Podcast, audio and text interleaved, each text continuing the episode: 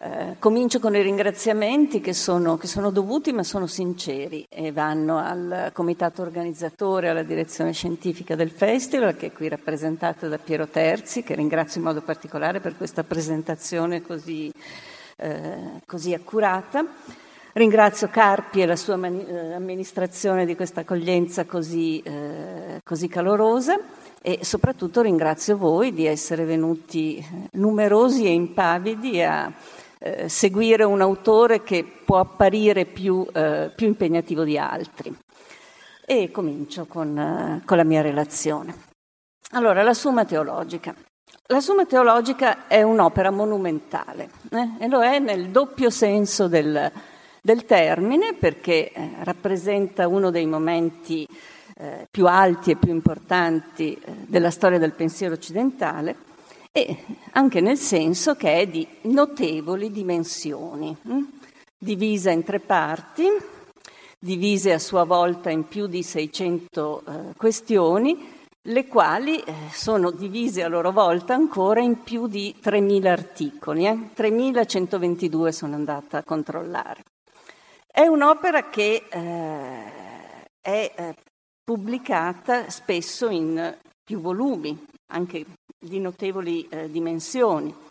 Pensate per esempio che l'edizione eh, italiana, cioè che ha il testo italiano con il testo latino a fronte, che è stata curata dai padri domenicani di Bologna, comprende eh, circa una trentina di, eh, di, volumi.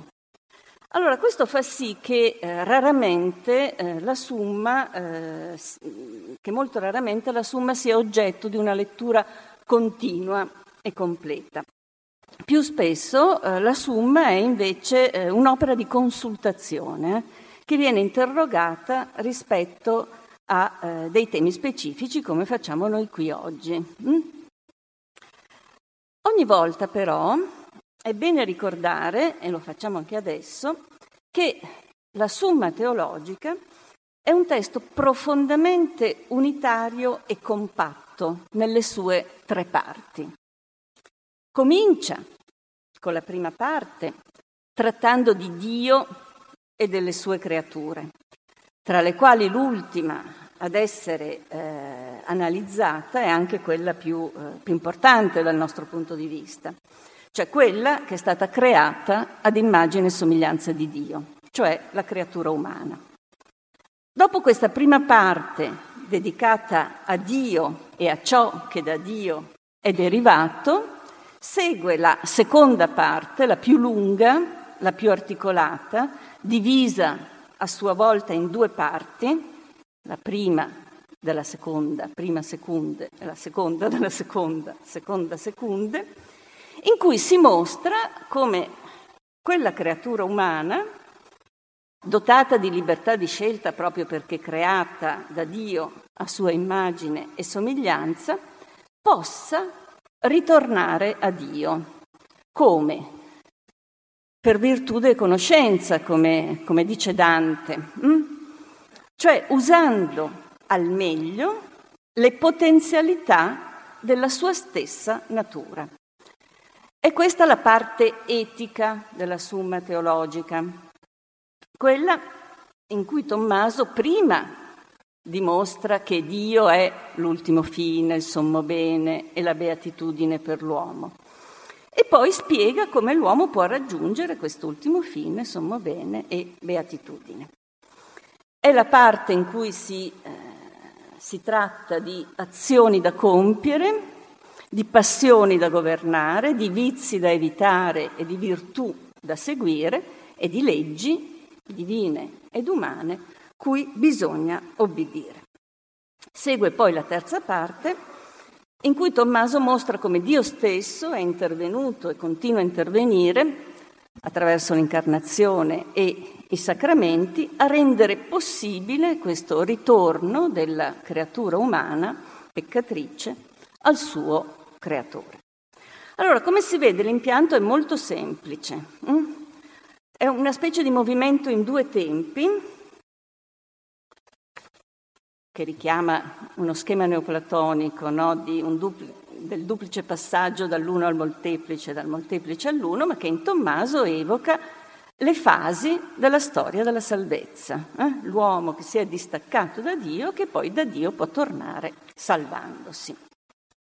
Ecco, ebbene, le parti sull'onore e sulla gloria che eh, noi eh, commenteremo qui appartengono alla seconda parte di questo, eh, di questo testo, quella che individua i modi attraverso i quali l'uomo può risalire passo dopo passo fino a Dio, conquistando così l'oggetto che gli garantisce la eh, felicità, la felicità piena.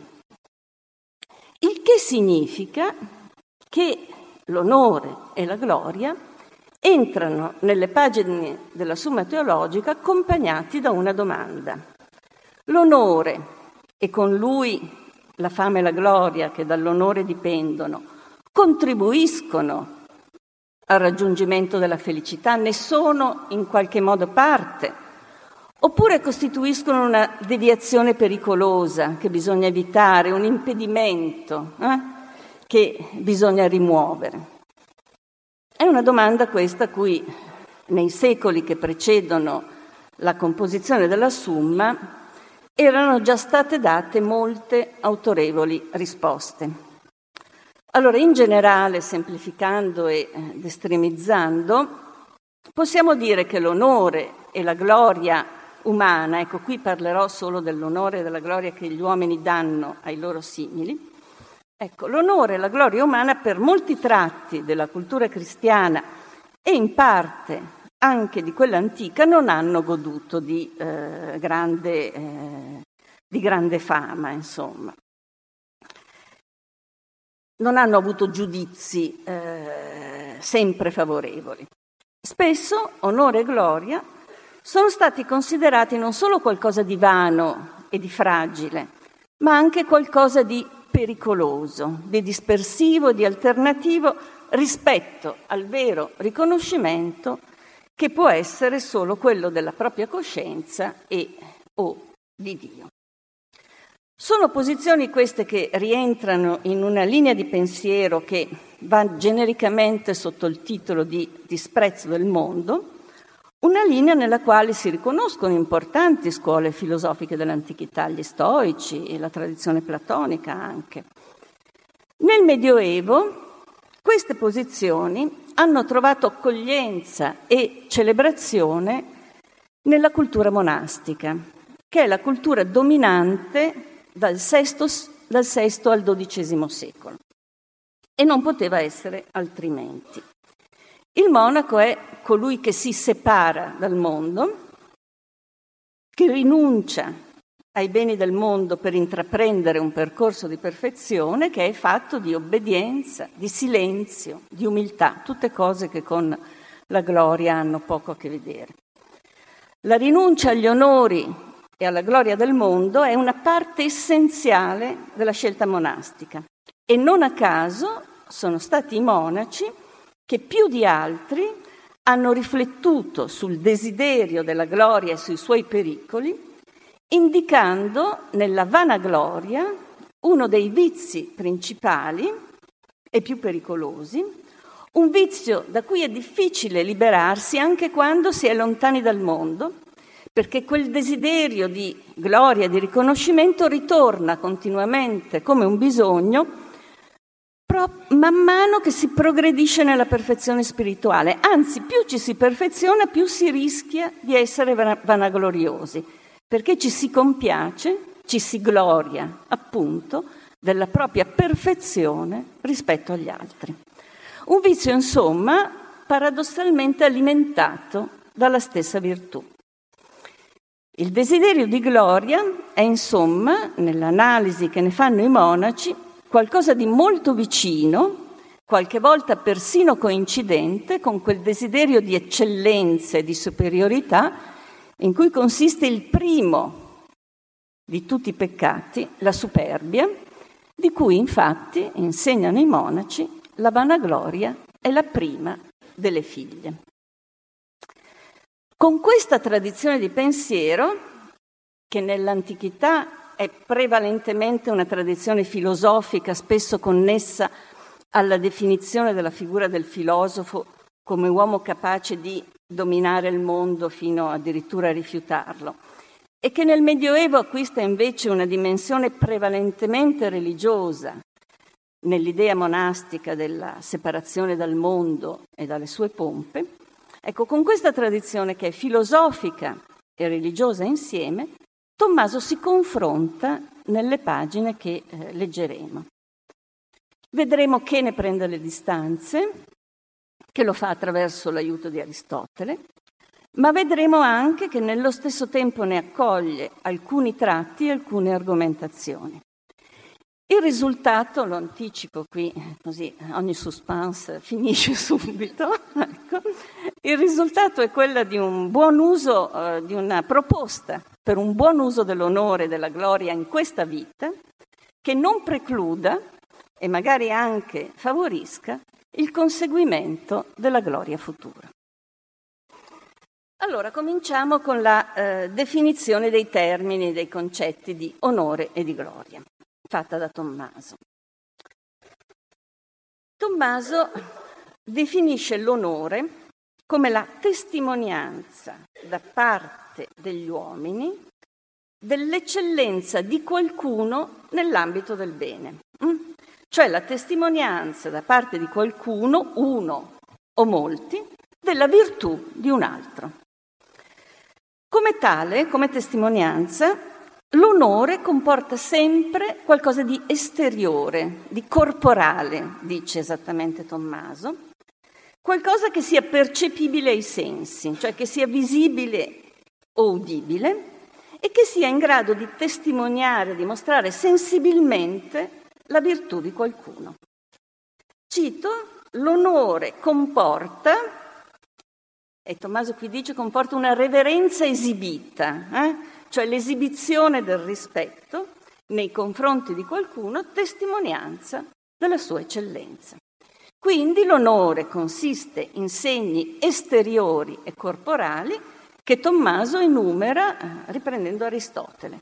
Consiste in parole, discorsi elogiativi, le lode, consiste in azioni, inchini, varie forme di, cerimoniose di, di accoglienza, Consiste in cose, doni, erezione di statue, monumenti, eccetera, e questo è eh, l'onore per Tommaso, la gloria. La gloria è l'effetto di tutto ciò. La gloria è la conseguenza, è il risultato dell'onore e della lode e delle altre manifestazioni del sensibili dell'onore. E consiste in una conoscenza da parte di molti della virtù che l'onore e la, e la, e la lode testimoniano. La testimonianza corporale, sensibile, visibile e udibile che l'onore fa della virtù rende queste virtù più manifeste, eh, più evidenti, più luminose. Questa luce, che grazie all'onore e alla lode investe la virtù rendendola visibile a molti, è la gloria. Eh? Clara cum laude notizia, come dice Tommaso, riprendendo una definizione di eh, Ambrogio, di Sant'Ambrogio, che potremmo tradurre un po' liberamente in questo modo. La gloria è la conoscenza, notizia, derivata dalla lode, di qualcosa che diventa così luminoso, splendente e luccicante come prima non era. Allora, queste due definizioni, come sempre accade in Tommaso, che secondo me le definizioni le dà sempre alla fine del suo percorso, ma a noi ce le presenta prima, ecco, queste due definizioni sono importanti perché hanno già in sé tutti i punti fondamentali che, le, che Tommaso fa poi, dell'analisi che Tommaso fa poi sull'onore e sulla gloria. Definire l'onore testimonianza di virtù significa ovviamente dire che solo là dove c'è virtù c'è onore. La derivazione dell'onore dalla virtù è fondata sulla natura diffusiva del bene, che per sua natura, in quanto è bene, tende naturalmente ad espandersi nell'essere o a comunicarsi nella conoscenza. E il primo modo di espandersi e di comunicarsi è quello di essere conosciuto. Il primo modo di espandersi, dicevo, è quello di essere conosciuto e dunque, conclude Tommaso, appartiene all'appetito, cioè il desiderio naturale, che qualcuno voglia far conoscere il suo bene e che qualcun altro lo riconosca. Questa definizione che fonda ontologicamente, cioè sul, sulla natura delle cose, il legame tra virtù e onore, e che fa dell'onore tanto più della gloria, che è un'espansione dell'onore, un bene, in quanto modo della propagazione del bene, spazza via eh, d'un sol colpo tutte le affermazioni di coloro che considerando onore e gloria ostacoli al conseguimento della virtù, ne proponevano l'oblio, il disprezzo, la fuga. L'onore è un bene in quanto derivazione esteriore del bene interiore della virtù. Anzi, continua Tommaso, citando Aristotele, tra i beni esteriori l'onore è sicuramente il bene più grande, perché più vicino alla virtù, e addirittura alla testimonianza, perché tributato ai migliori, a Dio, agli uomini eccellenti, e perché preferito dagli uomini a tutti gli altri beni.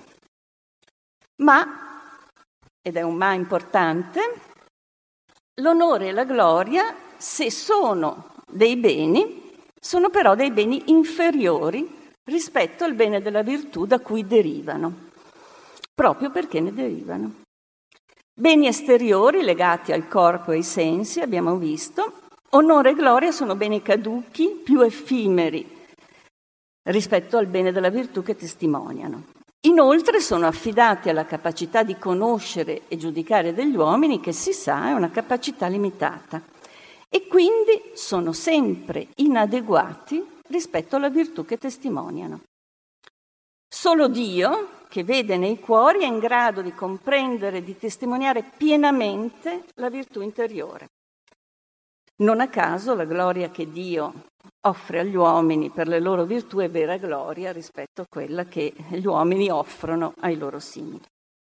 Insomma, come già diceva Aristotele, l'onore è tutto ciò che gli uomini possono offrire per rendere omaggio alla virtù dei loro simili. Non esiste infatti bene esteriore più grande.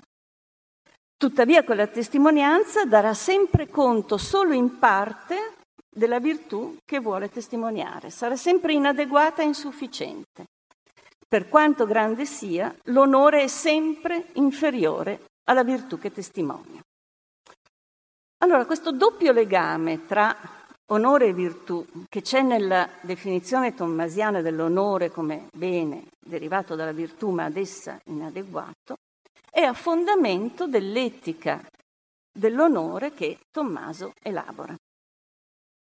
Che è un'etica, io scusate ma mi sono rotti gli occhiali, ovviamente, proprio adesso.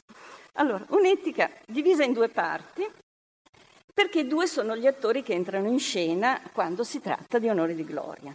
Da una parte chi riceve l'onore e la gloria, dall'altra parte chi li concede. L'onorato e l'onorante.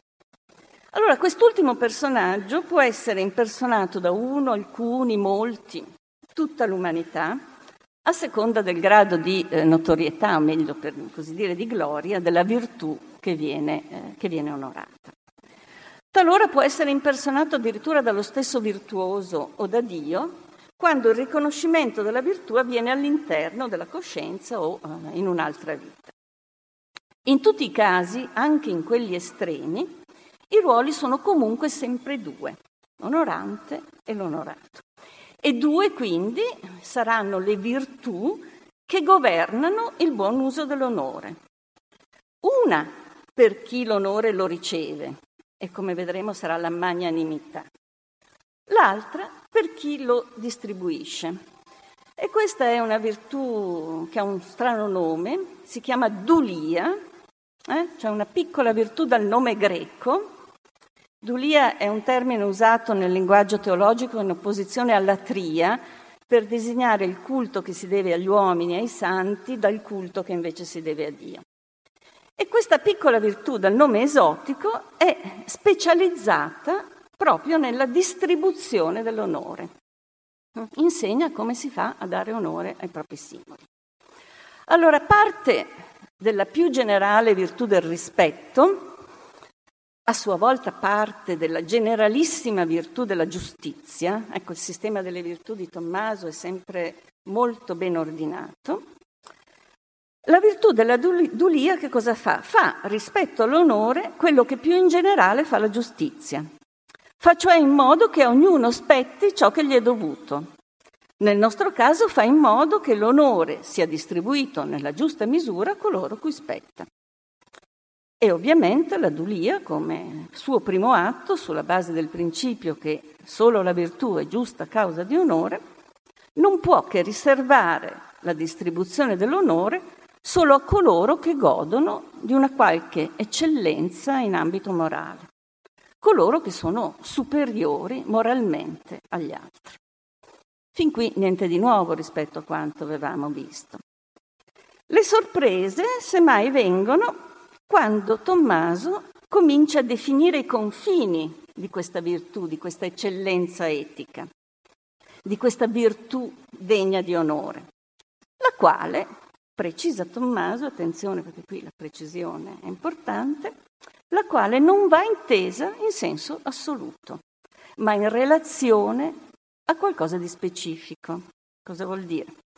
Vuol dire che se una persona è degna di onore, una, perché una persona è degna di onore da parte di un'altra, se gli è moralmente superiore anche per un solo aspetto. Per esempio, se è più coraggiosa, ma non necessariamente più giusta, più onesta, più buona, eccetera, eccetera.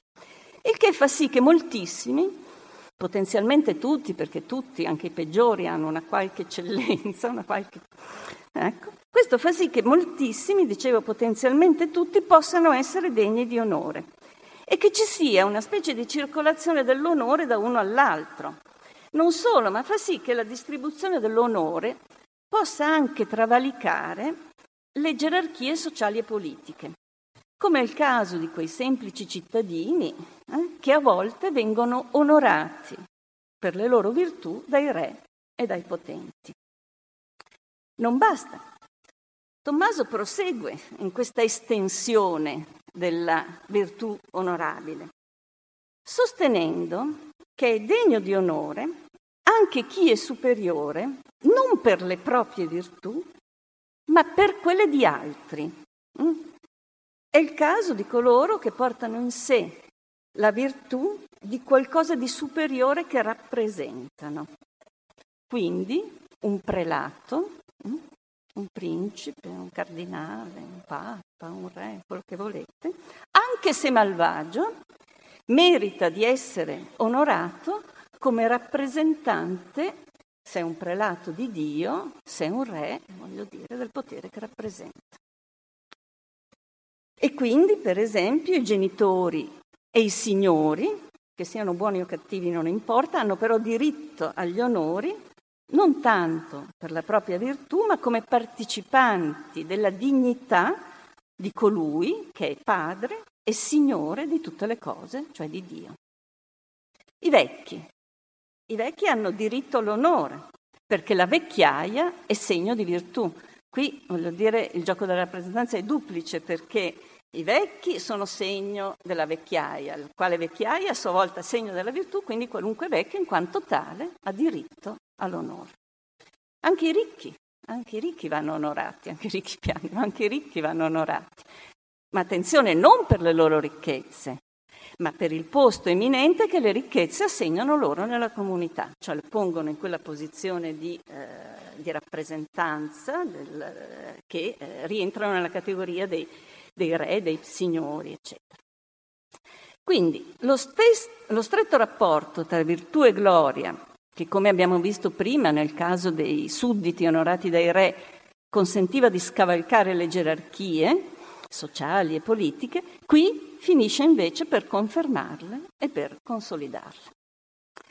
Sono dunque molti modi in cui onorare virtuosamente qualcuno.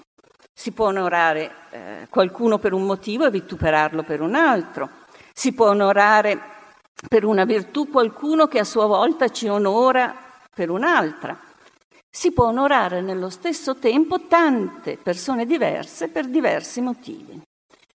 Il problema è come procedere in questo intreccio di onori che si danno e si eh, ricevono. Con quali priorità? Ecco, qui Tommaso non, non fa la casistica completa, però eh, indica il criterio che bisogna seguire in base al quale, e questo criterio è questo, l'esibizione dell'onore va ogni volta proporzionata sia alla persona che viene onorata, sia a quella che onora. E fa un caso interessante che ci fa capire come funziona questo, questo criterio. I virtuosi, mm, considerati in assoluto, sono certamente più degni dei genitori in quanto tale.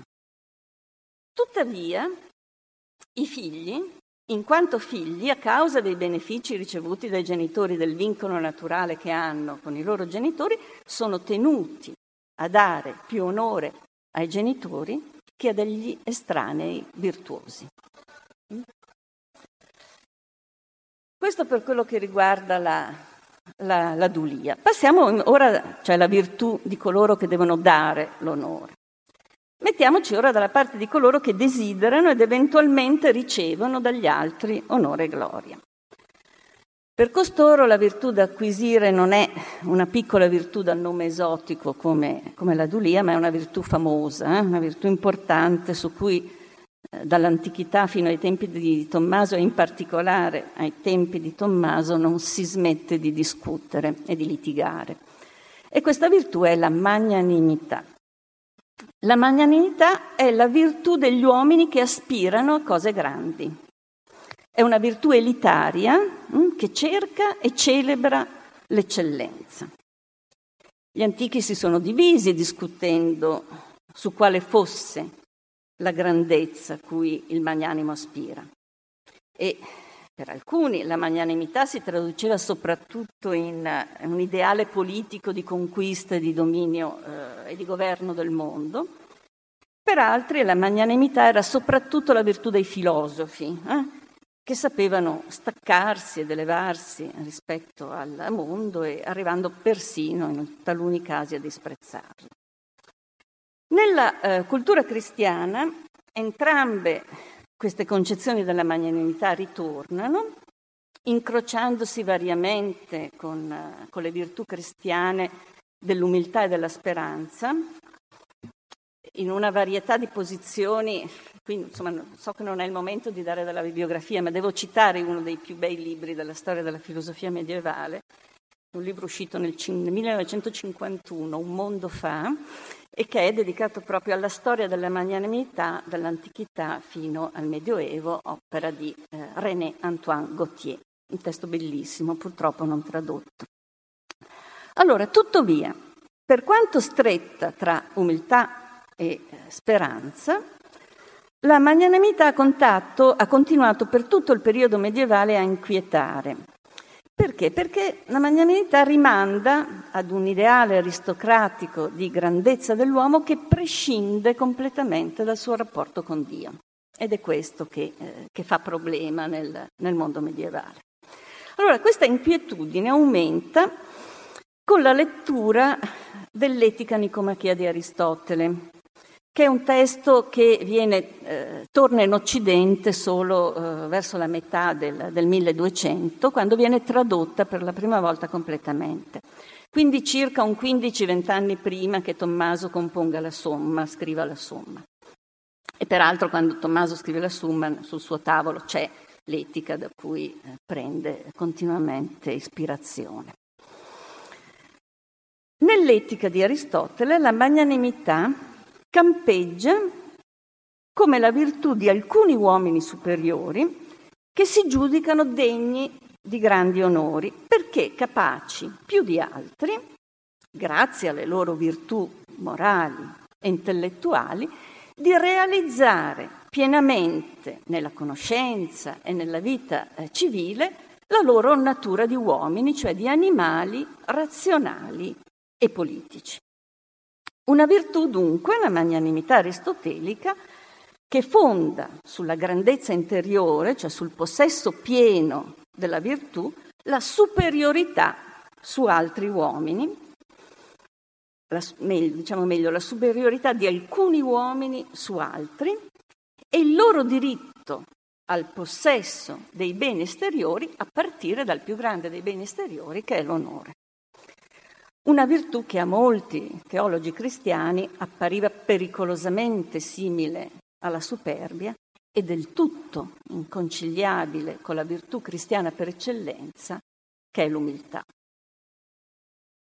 A molti teologi, ma non a Tommaso, il quale Tommaso, nella Summa, riesce a fare della magnanimità aristotelica una virtù compatibile con la vita cristiana. Non seguo, mm, anche perché mi sto avviando verso la conclusione nel dettaglio, questa, mm, questa operazione tommasiana a suo modo eh, grandiosa, cioè uno degli esempi più luminosi, direi proprio più gloriosi dell'utilizzo di materiali filosofici classici da parte di, eh, di pensatori cristiani. Seguo eh, l'operazione di Tommaso solo in relazione al tema dell'onore, che è comunque un tema centrale eh, per per l'analisi tommasiana della magnanimità. ecco, per Tommaso, come per Aristotele, la magnanimità è la virtù che presiede al buon uso degli onori, o meglio, al buon uso dei grandi onori, cui aspirano coloro che compiono grandi atti di virtù. In realtà esiste per Tommaso, come del resto anche per Aristotele, anche la virtù dei piccoli onori, una virtù dei mediocri, no? persone normali, potremmo dire così. Una virtù per la quale non viene trovato un nome, né da Aristotele né da Tommaso, e che di fatto non viene trattata, anche perché, spiega Tommaso, la misura nell'uso degli onori, che è più difficile da stabilire in relazione ai grandi onori, una volta individuata, a maggior ragione, vale anche per i piccoli onori. Quindi quello che si dice per la magnanimità può essere trasposto anche in occasioni meno eroiche, come dire. La misura, appunto. Come tutte le virtù, anche la magnanimità consiste in una misura individuata dalla ragione che evita in un dato ambito gli eccessi e i difetti. Nel caso della magnanimità e del buon uso degli onori, l'individuazione di questa misura sta tutta eh, nel, in quel rapporto tra onore e virtù di cui abbiamo parlato prima. L'onore tale, abbiamo visto, nella misura in cui costituisce la testimonianza esteriore di una virtù interiore. E dunque l'aspirazione, Tommaso dice la speranza dei grandi onori, non può che andare insieme con l'aspirazione alle grandi virtù nella misura in cui il magnanimo aspira alla perfezione interiore, cioè alla virtù, al possesso pieno della virtù, aspira anche ai grandi onori che ne costituiscono il necessario irraggiamento esteriore. La speranza di una grandezza spirituale non può non essere accompagnata dalla speranza dell'onore. Non c'è traccia qui di quel disprezzo del mondo e delle sue pompe, eh? l'onore, persino il grande onore, è un bene. Desiderare di possederlo, per Aristotele come per Tommaso, cioè desiderare di essere riconosciuti, apprezzati, lodati, omaggiati dagli altri, anche in modo esteso e particolarmente sontuoso, rientra nelle naturali e dunque legittime aspirazioni dell'uomo. Tuttavia, ma, eh, ricordate quel ma di cui parlavo prima, l'onore è un bene dipendente dal bene interiore della virtù. E dunque non va anteposto alla virtù. Il magnanimo deve aspirare ai grandi onori senza tuttavia considerarli troppo, senza stimarsi, senza pensarci troppo. Mm? Deve ricordarsi della loro fragilità, deve mantenere, insomma, nei confronti degli onori una, una nobile indifferenza, ecco, direi così e soprattutto non deve mai cercarli per se stessi, mai assumerli come fine, ma solo come conseguenza eh, quasi accidentale dell'onore e della gloria. Ma al contrario, insomma, non dovrà mai aspirare alla virtù in vista del conseguimento dell'onore, ma al contrario dovrà cercare l'onore in vista della virtù. L'onore, insomma, trova nella virtù il suo principio e la sua fine. Scrive Tommaso, l'onore e la gloria vanno cercati per la virtù nostra, del prossimo e di Dio. Per, vanno cercati per la nostra virtù, perché l'onore che riceviamo dagli altri ci conferma nella nostra stessa virtù. Va, vanno cercati per la virtù degli altri, perché l'omaggio pubblico alla virtù di qualcuno è comunque sempre un esempio eh, per gli altri. Vanno cercati per la virtù di Dio perché l'omaggio alle virtù degli uomini è sempre anche un omaggio alle virtù di Dio da cui deriva ogni bene, anche quello che gli viene testimoniato. Tutto ciò che si allontana per eccesso o per difetto da questa misura dell'onore fondata sulla derivazione dell'onore e della virtù diventa vizio ambizione e vanagloria, cioè il desiderio disordinato di onore, l'ambizione, o il desiderio disordinato di gloria, vanagloria, sono i vizi che si oppongono per eccesso alla magnanimità. In entrambi si altera il legame tra virtù e onore. O perché l'onore e la gloria, come dicevamo prima, vengono perseguiti per se stessi, hm?